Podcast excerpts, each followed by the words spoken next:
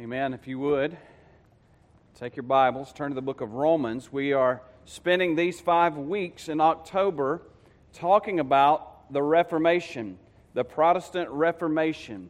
It's recognized as beginning on October 31st, 1517, when Martin Luther nailed his 95 Theses to the castle church door in Wittenberg, Germany. That sparked a Reformation that spread throughout Europe, to France, to England, to Scotland, to Switzerland, and beyond.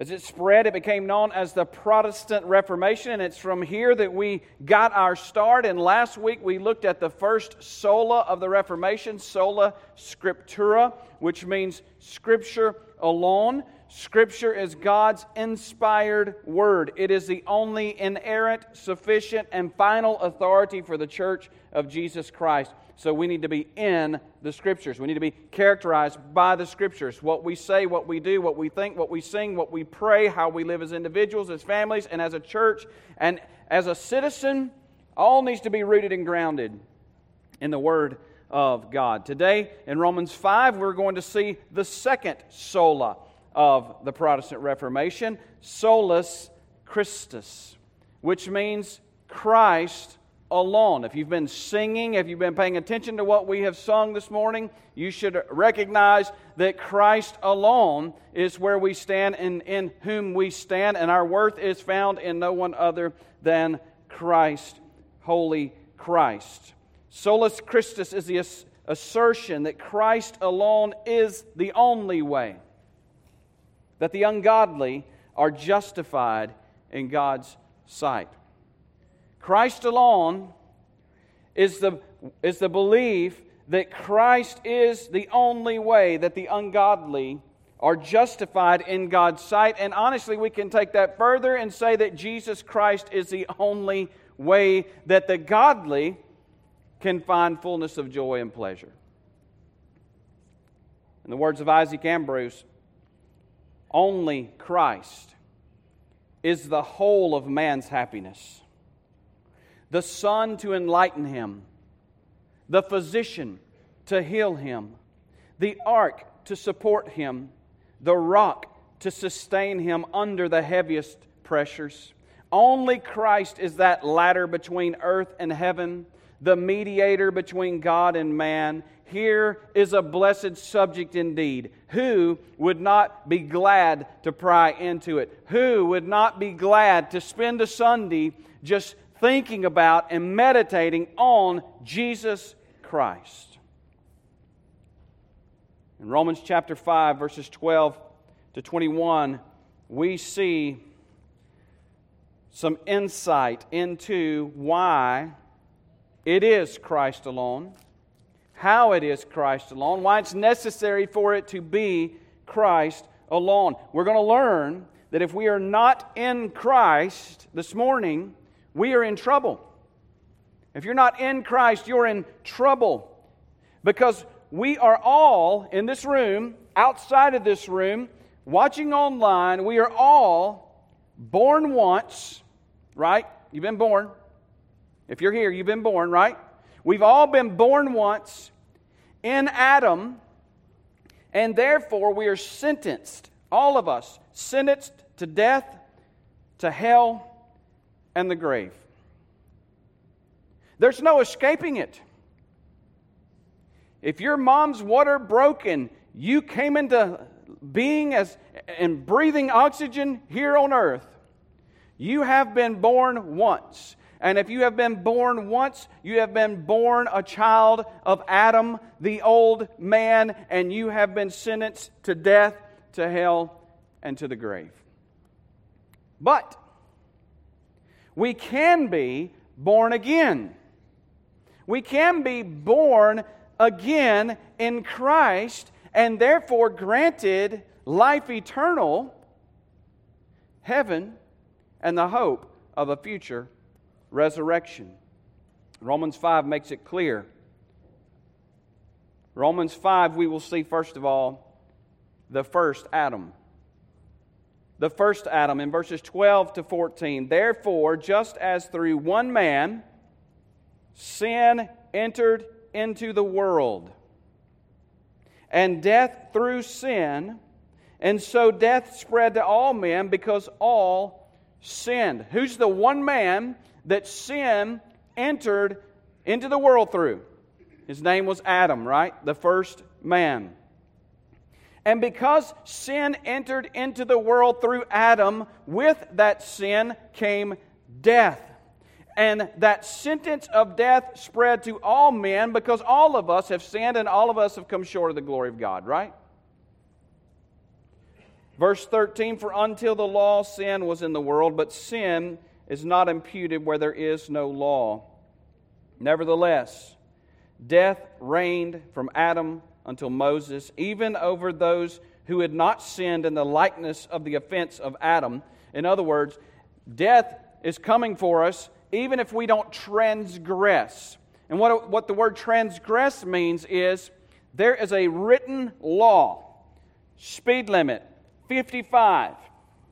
You see the sign. You say, forget about it, and you drive 70. That's a transgression. You've seen the law, you know the law, you break the law, you don't care. Sin is more like missing the mark. You get distracted by 17 deer in the city of Tullahoma, wondering which one's going to dive bomb your vehicle next, and you pass the new speed limit sign of 40 miles an hour without seeing it, and you're driving 50, and you get pulled over. Does the cop say, oh, I'm sorry you didn't see the sign, I'll just let you go? No, you get a ticket, don't you? You pay the fine. But it's not because you intentionally transgressed. You missed the mark. You fell short. You sinned. You didn't see the sign. Punishment comes either way. So where there's no law, there can't be transgression. But there's still sin. There's still falling short. There's still missing the mark. And there is still the price to pay, which is death. Death reigned from Adam unto Moses, even over those who had not sinned in the likeness of the offense or transgression of Adam, who is a type of him who was to come. Now let's think about this first Adam here, because if we're going to understand Christ alone and why it's necessary for it to be Christ alone, why it must be Christ alone, why there is no other hope but Christ alone, we have to understand Adam. And the first thing I want us to understand and be reminded of and learn about Adam is that the first Adam was the Son of God, lowercase s. He was the Son of God who literally sinned. In Luke's genealogy, in Luke chapter 3 and verse 38, he's going through Jesus, the Son of the Son of the Son of the Son of the Son of, and he comes all the way back down to Luke chapter 3 and verse 38, and he gets to Adam, and he says, the son of Adam, the son of who? God. Adam didn't have an earthly physical daddy. Age-old question, did Adam have a belly button? We don't know.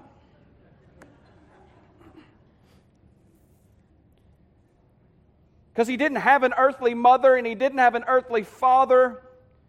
He was the Son of God, lowercase s. God created the heavens and the earth in Genesis 1, Genesis 2, He gets to day 6 and he creates the animals, and then he does something special. He's been speaking and creating, and now the Bible says that he takes dirt. He takes clay. He takes the soil of the ground, and he fashions a man made in his own image, in his own likeness, and he breathes the breath of life into this dirt man, and the Spirit comes into him, and he lives. And we know that he took a rib from Adam, and he made him a wife. Adam was the Son of God. God physically created him, just as he physically creates you and your children in a mother's womb. We're fearfully and we're wonderfully what? Made. Adam was created in the image of God. He was placed in a paradise. He was placed in a garden. And there in the garden, he was free to eat from all of the trees of the garden, but one tree, which was in the middle of the garden, the tree of the knowledge of good and evil, he was not supposed to eat the fruit from that tree. And yet we know the story, don't we? We know the story in Genesis 3. Satan comes in the form of a serpent, and he tempts Eve to take the fruit. He deceives Eve. He tricks Eve to take the fruit. She takes the fruit. She gives some to her husband who knows the rules. He knows better. And he transgresses. He sins. He offends. He commits offense and offends God. This first Adam was the Son of God who literally sinned. Now listen, I'm just going to say, I can't get into this. Well, I could, but you want to eat lunch before supper. But Adam has to be a real man who was really created by God, who really lived on this earth, or pretty much everything else falls apart. So we can't play this game of, well, you know, it's just a nice bedtime story. It's some good reading, has some good principles we can learn from. We can glean some good things for life from the story of Adam and Eve. But you know, it was really just kind of a Jewish fable they made up to keep their kids in line. We cannot approach Adam that way. Or we're going to miss something bigger than Adam, okay? Which leads to number two, because the first Adam, who was the Son of God and who literally sinned, also is our father. Because we are all descendants of the first Adam and infected by his sin. You know, let's just stop here for a moment and think about it. We are all descendants of the first Adam. That means every person on planet Earth, red, yellow, black, white, some shade of melanin in between, we are all cousins. Congratulations, you married your cousin. That handles the whole race issue in our country right there. We don't have to write 50,000 books. We don't have to do 50,000 blogs. We don't have to talk about it all day, all week, all month, all year. Doesn't have to be a centerpiece of the news or in the convention. We can say we are all made in the image of God. We are all cousins, at least, brothers, sisters. We go back to one great-great-great-great-great-great-grandfather. We all come from him. And therefore, we are all more alike than we are different. And if you just think this is a Bible story, there's actually scientific evidence to prove this. According to a new science article in 2014, not a Christian publication, not Answers in Genesis, not Ken Ham, not some seminary professor, but according to a new science article in 2014, if you trace back the DNA in the maternally inherited mitochondria within our cells, all humans have a theoretical common ancestor. And I love what they call her. This is a quote. Since Eve's time, different populations of humans have drifted apart genetically, forming the distinct ethnic groups we see today. I got one of those DNA tests, you know, that the government uses to track what we eat and where we live and all that. At least that's the conspiracy theory. I got one, and I was gullible enough to do the little test and send it in. I was reading about it, and there's two interesting things that I found, really only two. One, apparently I have enough Neanderthal in me. This has become the family joke. I have enough Neanderthal man still in me that I can grow a pretty big beard. No, that's not what it said. It did say that I don't get hangry. You know what hangry means? It means you get hungry and angry because you're hungry. Like, you don't get hangry because you still have enough Neanderthal trait in you that you can go without eating, without getting angry. You can talk to my family about that.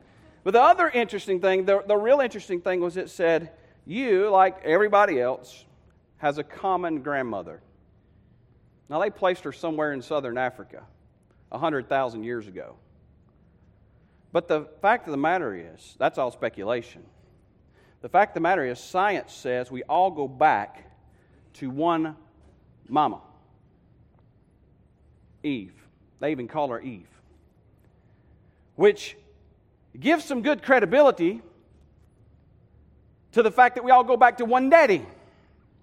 And we're going to just, for kicks and giggles, call him Adam, because that's what the Bible calls him. The problem is,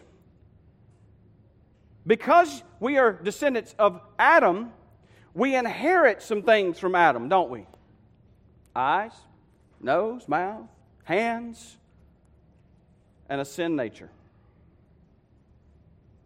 When he sinned, he began to pass his sin nature on down from generation to generation, and we saw it right off the bat, didn't we? When Cain, we're going to talk about this next week, when Cain killed his brother Abel. We're one generation in. And the sin nature runs deep. I want you to hear me, that we are not sinners here this morning because we sin. We are not sinners because we sin. We sin because we're sinners. And we're sinners because we are children of Adam, every person born. Therefore, every person is inclined to sin. Therefore, none are good enough for God. Not Buddha, not Confucius, not Muhammad, not Moses, not me, not you, not Joseph Smith, not anybody else. None of us are good enough for God because we are born with a natural sin nature. Number three. As descendants of the first Adam, we have been affected by his sin. So we've been infected with a sin nature. We've also been affected with the sentence that God pronounced on Adam in the garden. You take this fruit and you will surely what? Die. Because Adam took the fruit, we are all affected, and we all are going downhill. Some of us at a more rapid pace than others, but we're all going, right? We're going to die. Now, why will we be held accountable for something that Adam did? Because biologically speaking, I know you've heard me say this before, but because biologically speaking, we were in Adam, we were with Adam, we were present when he sinned. And therefore, we are somewhat culpable in that sin, and we experience the consequences of that sin. And some of you may be thinking, I don't understand this. This doesn't make any sense to me. I wasn't there. You were there. We just established that Adam is everybody's great-great-great-great-great-great-great-grandfather, right? Therefore, you were in Adam, biologically speaking. Where would you be right now if your great-grandfather had died at 10 years old? Think about that a minute. Where would you be right now if your great-grandfather had died at 10 years old? You wouldn't be, right? Because biologically speaking, you were in your great-grandfather. We were all, biologically speaking, in Adam. And we were there when he sinned, and therefore we are guilty with him, and we are culpable with him, and we are affected by his sin. Hebrews even talks about this with Abraham and Levi. In Hebrews chapter 7, verses 7 through 10, it says, "It is beyond dispute that the inferior is blessed by the superior. In the one case, tithes are received by mortal men, but in the other case, by one of whom it is testified that he lives." And he's talking about Melchizedek, which a whole lot of mystery surrounds. We're not going to get into that. Again, you want to eat lunch today. But Melchizedek came from somewhere we don't know where. He had no ancestry. He lives forever. It's a picture of Jesus.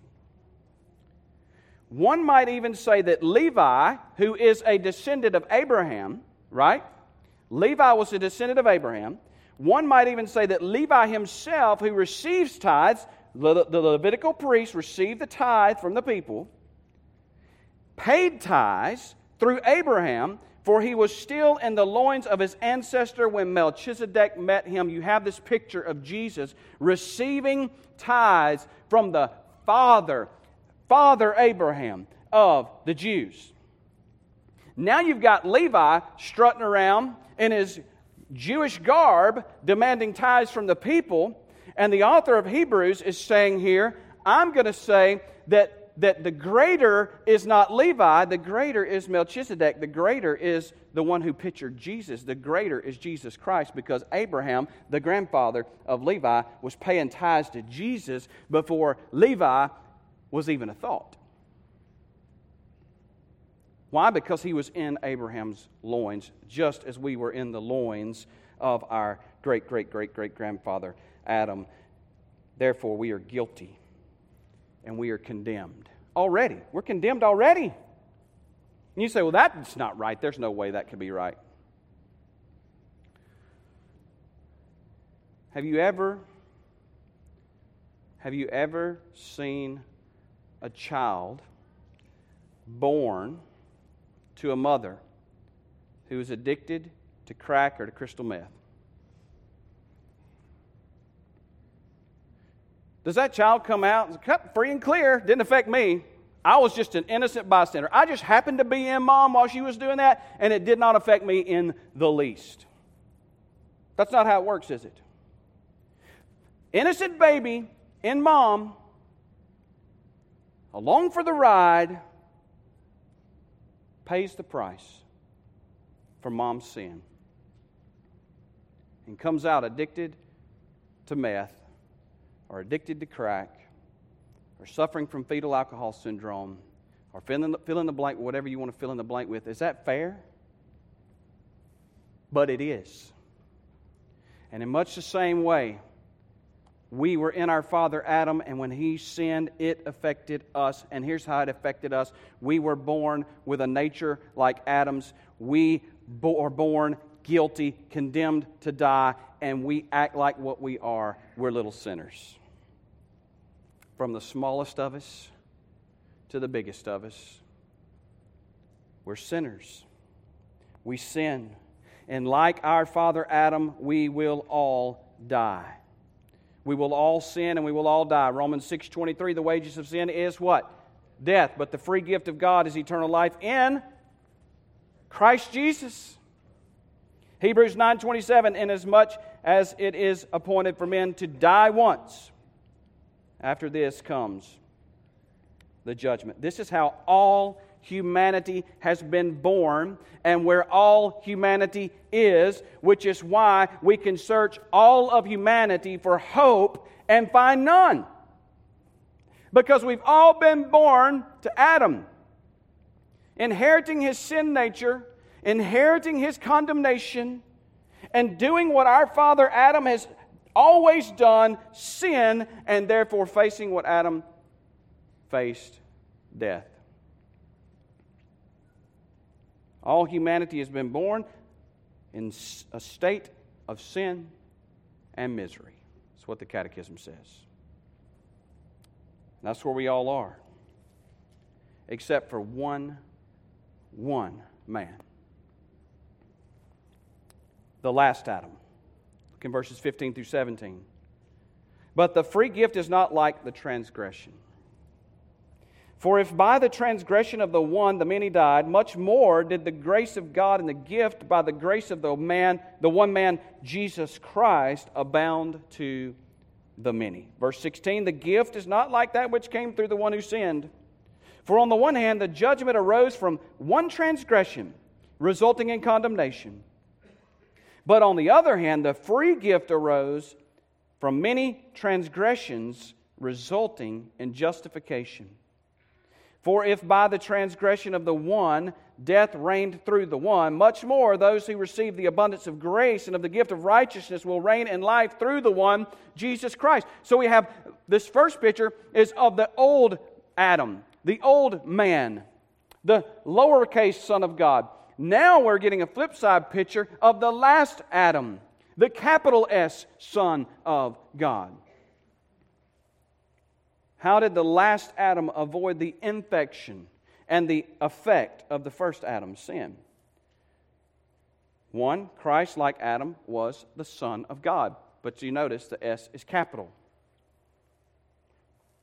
Christ, like the first Adam, was born without a sin nature. When God created Adam out of the dirt and breathed the spirit of life into him, he did not have a sin nature. All of us have been born with a sin nature. Every human being born on earth has been born with a sin nature except for Jesus. He, like the first Adam, was born without a sin nature. How on earth could that happen? Because he bypassed Father Adam. Christ was not, in his human nature, descended from Adam by ordinary generation. And so the guilt of Adam's first transgression was not imputed to him under the covenant of works. Adam wasn't his great-great-great-great-great-great-granddaddy. Now, how on earth did Jesus avoid being born to Adam? Well, Luke chapter 1, again, we can't play fast and loose with the Scriptures. We have to take them, or something breaks down. And in Luke chapter 1, beginning in verse 26, you're familiar with this. We're coming up on Christmas fast and hot, right? Luke chapter 1 and verse 26, in the sixth month the angel Gabriel was sent from God to a city in Galilee called Nazareth to a virgin engaged to a man whose name was Joseph of the descendants of David, and the virgin's name was Mary. And coming in, he said to her, "Greetings, favored one, the Lord is with you." But she was very perplexed at this statement and kept pondering what kind of salutation this was. Verse 30, the angel said to her, "Do not be afraid, Mary, for you have found favor with God. And behold, you will conceive in your womb and bear a son. And you shall call him Jesus. He will be great and will be called the Son of the Most High. And the Lord God will give him the throne of his father David, and he will reign over the house of Jacob forever, and his kingdom will have no end." And Mary said to the angel, "How can this be, since I'm a virgin? It takes a male and a female to have a baby." And Mary's saying, "I'm just a female. There's no male involved here. There's no male in my life in this way here. How on earth can I have a baby without a man involved?" And the angel answered and said to her in verse 35, "The Holy Spirit will come upon you, and the power of the Most High will overshadow you. And for that reason, the Holy Child, shall be called the Son of God." Do you see what's happening here? God is stepping in, and He's going to interrupt the lineage of Adam. And He is going to stop Adam from having this child, from being the great-great-great-great-great-great-grandfather of this child, and the Holy Spirit is going to miraculously cause Mary to become pregnant with a child that is holy, that has no sin nature, and He will be called the capital S, Son of God. He's not born with a sin nature. He wasn't there when Adam sinned in Adam. He was there, but he wasn't there in Adam, and therefore He doesn't have a sin nature, and He's not culpable or guilty or condemned.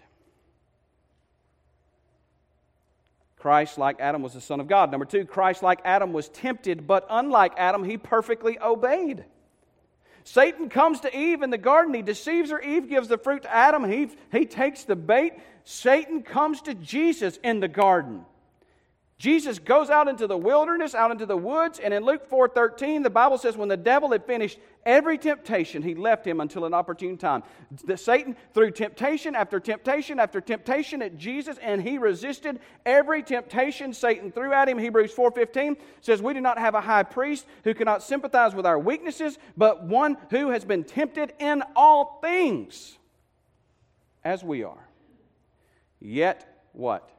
Without sin." Jesus didn't have a sin nature. Jesus wasn't guilty of Adam's sin because he was not in him. And not only that, Jesus did not sin personally. Number three, Christ, like Adam, suffered the penalty for sin. Anybody met Adam lately? Besides when you look in the mirror? He's been dead and gone a long time, hasn't he? The wages of his sin was death, and he died. Christ, like Adam, suffered the penalty for sin, death. But unlike Adam, it was not his own. 2 Corinthians 5:21, the Bible says, "He made him," speaking of Jesus, "who knew no sin," innocent, "to be sin," why? "On our behalf, so that we might become the righteousness of God in Him." Jesus went to the cross and He suffered death, not because of His sin, not because He was guilty, not because He was condemned. He went to the cross and He suffered the penalty for sin because our sin had been put upon Him. In the words of Martin Luther, "Lord Jesus, you are my righteousness. I am your sin. You took on you what was mine, yet set on me what was yours. You became what you were not, that I might become what I was not." Christ, like Adam, suffered the penalty for sin, but unlike Adam, it was not his own. Fourthly, Christ, like Adam, died. He really died. Hebrews chapter 2, verses 14 to 17 says this, and this is important, that since therefore the children share in flesh and blood, he himself likewise partook of the same things. Because we have flesh and blood like Adam, Jesus partook of the same thing, flesh and blood. He bypassed Adam's genealogy. He was born without a sin nature. He was born without the condemnation of the guilt of Adam. He never sinned, yet he took on flesh and blood like us so that through death, how do you die without flesh and blood? He took on flesh and blood so that through death, he might destroy the one who has the power of death. Who has the power of death hanging over us? That is the devil. And deliver all those who through fear of death were subject to lifelong slavery. For surely it is not angels that he helps, but he helps the offspring of Abraham. Therefore he had to be made like his brothers in every respect so that he might become a merciful and faithful high priest in the service of God to make propitiation for the sins of the people. Jesus had to become a man so that he could die and face death in our place so that we could have victory over death. I have some honeybees.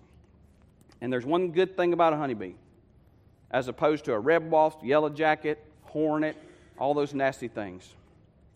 A honeybee can only sting you once. They have little barbs on their stinger. And when they sting you, those barbs hang in your skin, and they pull themselves away from you, and they leave their stinger, which basically opens them up, and they die. And then you do this very foolish thing. If it stings you on the head, and what you do is you push all the venom into your skin, and it causes you to swell up. You just really need to prick it out backwards. That's just a side note. The point is, honeybees sting once. And Satan is just like a honeybee. He can only sting once. And if you've been born once in Adam, condemned to death, hell, and the grave, Satan's going to sting. And he's going to sting when you're laying in that hospital bed or that hospice bed or on the side of the road in a car accident or when you drop dead from a heart attack. He's going to sting you once. You're going to die and you're going to go to hell. But if you've been born twice in Jesus, then in Jesus you were on that cross. In Jesus, your sin was being punished. In Jesus, your sin was being paid for. And in Jesus, you have died. And because you have died once in Jesus, Satan may hiss at you. He may buzz at you. But he can't hurt you. And that's why Hebrews 2 said that Jesus came to die to remove the power of the one who has the power over death. And what was this power? Our fear of death. He held us in slavery to the fear of death. That's why we don't do risky things for Jesus. That's why we don't take radical steps for Jesus, because we're afraid of dying. And the reason we're afraid of dying is that we don't realize we've already died. And the sting of death has been removed. Isn't that what the Bible says in 1 Corinthians 15? Oh, death, where is your sting? It's been stuck in Jesus. If you've been born once, you will die twice, physically and eternally. But if you've been born twice, you'll only die once. And it's this old flesh putting off immortality, putting off mortality to take on immortality. John Knox said, live in Christ, die in Christ, and the flesh need not fear death. Number 5, Christ rose again. Christ rose again. Unlike Adam, Christ rose again. 1 Corinthians 15, 21-22, for as by a man came death, by a man has come also the resurrection of the dead. For as in Adam all die, so also in Christ shall all be made alive. Just as it is certain that we were born in Adam, the Son of God, it is possible for us to be born again and in Christ, the Son of God, capital S. Verses 18 to 21 of Romans 5. We're almost done. Don't panic. So then, as through one transgression, there resulted condemnation to all men. Even so, through one act of righteousness, there resulted justification of life to all men. For as through the one man's disobedience the many were made sinners, even so through the obedience of the one the many will be made righteous. Do you see how he's pitting Adam and Jesus? The law came in so that the transgression would increase, but where sin increased, grace abounded all the more, so that as sin reigned in death, even so grace would reign through righteousness to eternal life through Jesus Christ our Lord. Paul wrote it this way in 1 Corinthians 15, 44 to 49. Thus it is written, the first man, Adam, became a living being. The last Adam became a life-giving spirit. But it is not the spiritual that is first, but the natural, and then the spiritual. The first man was from the earth, a man of dust. The second man is from heaven. As was the man of dust, so also are those who are of the dust, born once, and as is the man of heaven, so also are those who are of heaven. Just as we have borne the image of the man of dust, we shall also bear the image of the man of heaven. And if all of that felt like it was over your head, and I don't know that it was, but if it feels like it was over your head, Jesus is the way, the truth, and the life, and no one can come to the Father but through Him. Christ alone. Christ alone. Look to Him. I've been quoting all these reformers this morning, John Knox, Martin Luther. We'll quote more. You may have heard of this guy if you haven't heard of any of them. C.H. Spurgeon, known as the Prince of Preachers, right? But C.H. Spurgeon, as a 15-year-old boy, despite his Christian upbringing, despite the fact that he was in the Bible and in prayer, every day at 15 was despondent. And in his words, he said, I was years and years upon the brink of hell. I mean, in my own feeling. I was unhappy. I was desponding. I was despairing. I dreamed of hell. My life was full of sorrow and wretchedness, believing that I was lost. But on a Sunday morning in January 1850, he stumbles out of his house in the midst of a snowstorm, trying to find a church, trying to find some deliverance, trying to find some peace. And he's on his way to his normal congregation to worship, but the snowstorm drives him down a side street, and he ducked into, of all places, a primitive Methodist chapel to dodge the snowstorm. The preacher wasn't even there. The weather was so bad, the room was almost empty. An unknown substitute lay preacher stepped into the pulpit. And I want you to hear Spurgeon's words. He was obliged to stick to his text for the simple reason that he had little else to say. The text was Isaiah 45:22. Look unto me and be ye saved, all the ends of the earth. When he had managed to spin out 10 minutes or so, he was at the end of his tether. Then he looked at me under the gallery, and I dare say with so few present, he knew me to be a stranger. Just fixing his eyes on me as if he knew all my heart, he said, young man, you look very miserable. Well, I did, but I had not been accustomed to have remarks made from the pulpit on my personal appearance before. However, it was a good blow. It struck right home. He continued, and you will always be miserable. Miserable in life and miserable in death if you do not obey my text. But if you obey now, this moment, you will be saved. Then lifting up his hands, he shouted, as only a primitive Methodist could do, young man, look to Christ. Look, look, look. You have nothing to do but to look and live. I saw at once the way of salvation. I've been waiting to do 50 things. But when I heard that word look, what a charming word it seemed to me. Oh, I looked until I could almost have looked my eyes away. There and then the cloud was gone, the darkness had rolled away, and that moment I saw the sun, and I could have risen that instant and sung with the most enthusiastic of them of the precious blood of Christ and the simple faith which looks alone to Him. So I say to you, Adam, old Adam, look to Christ. Now, as you begin to make all of your excuses of why you shouldn't look to Christ, because that's what you're doing right now. If you're needing to look to Christ, you're doing that in your mind right now. So I just want to preemptively strike and ask you, what is stopping you? Is it your sin? Are you that nasty of a person that your sin is keeping you from looking to Christ? Do you know what happens, sinner, wretched sinner, if you look to Christ? You see the graces of the Spirit of Christ, forgiveness of all sin, mercy. That's what you see. So look to Christ. Is it your sinful buddies?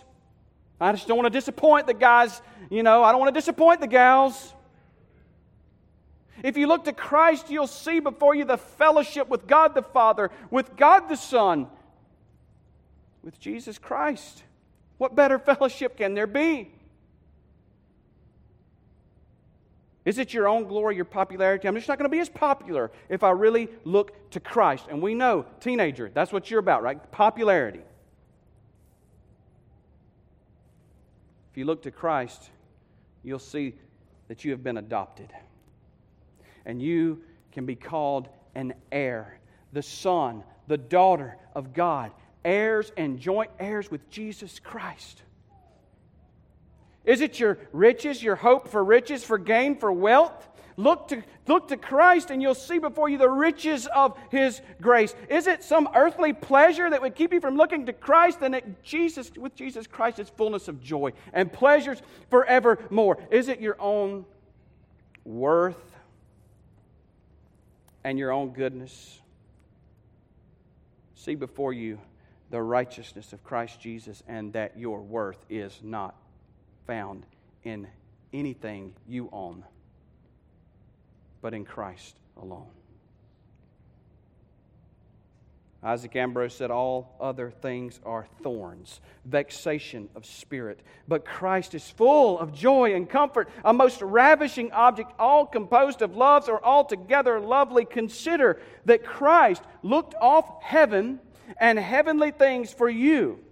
How much more should you look off the earth and earthly things, the world and worldly things for Him? Oh, who would make it his business to fill his coffers with pebbles when he may have pearls or gold or silver or precious things? Solus Christus, Christ alone. Look to Jesus this morning. Father, we thank you for your grace. We thank you for your love, your mercy. We thank you for Christ who came to this earth, the last Adam, to live the life that you require of us and to die the death that our sin deserves and to be raised from the dead so that we can be in Him and we can avoid the sting of death and the threat of the grave, and we can have peace with you forevermore. God, help that one here who is miserable to look off from themselves and their peers and their pleasures and their popularity and their worldly lust and look to Christ and be saved. In Jesus' name we pray. Amen.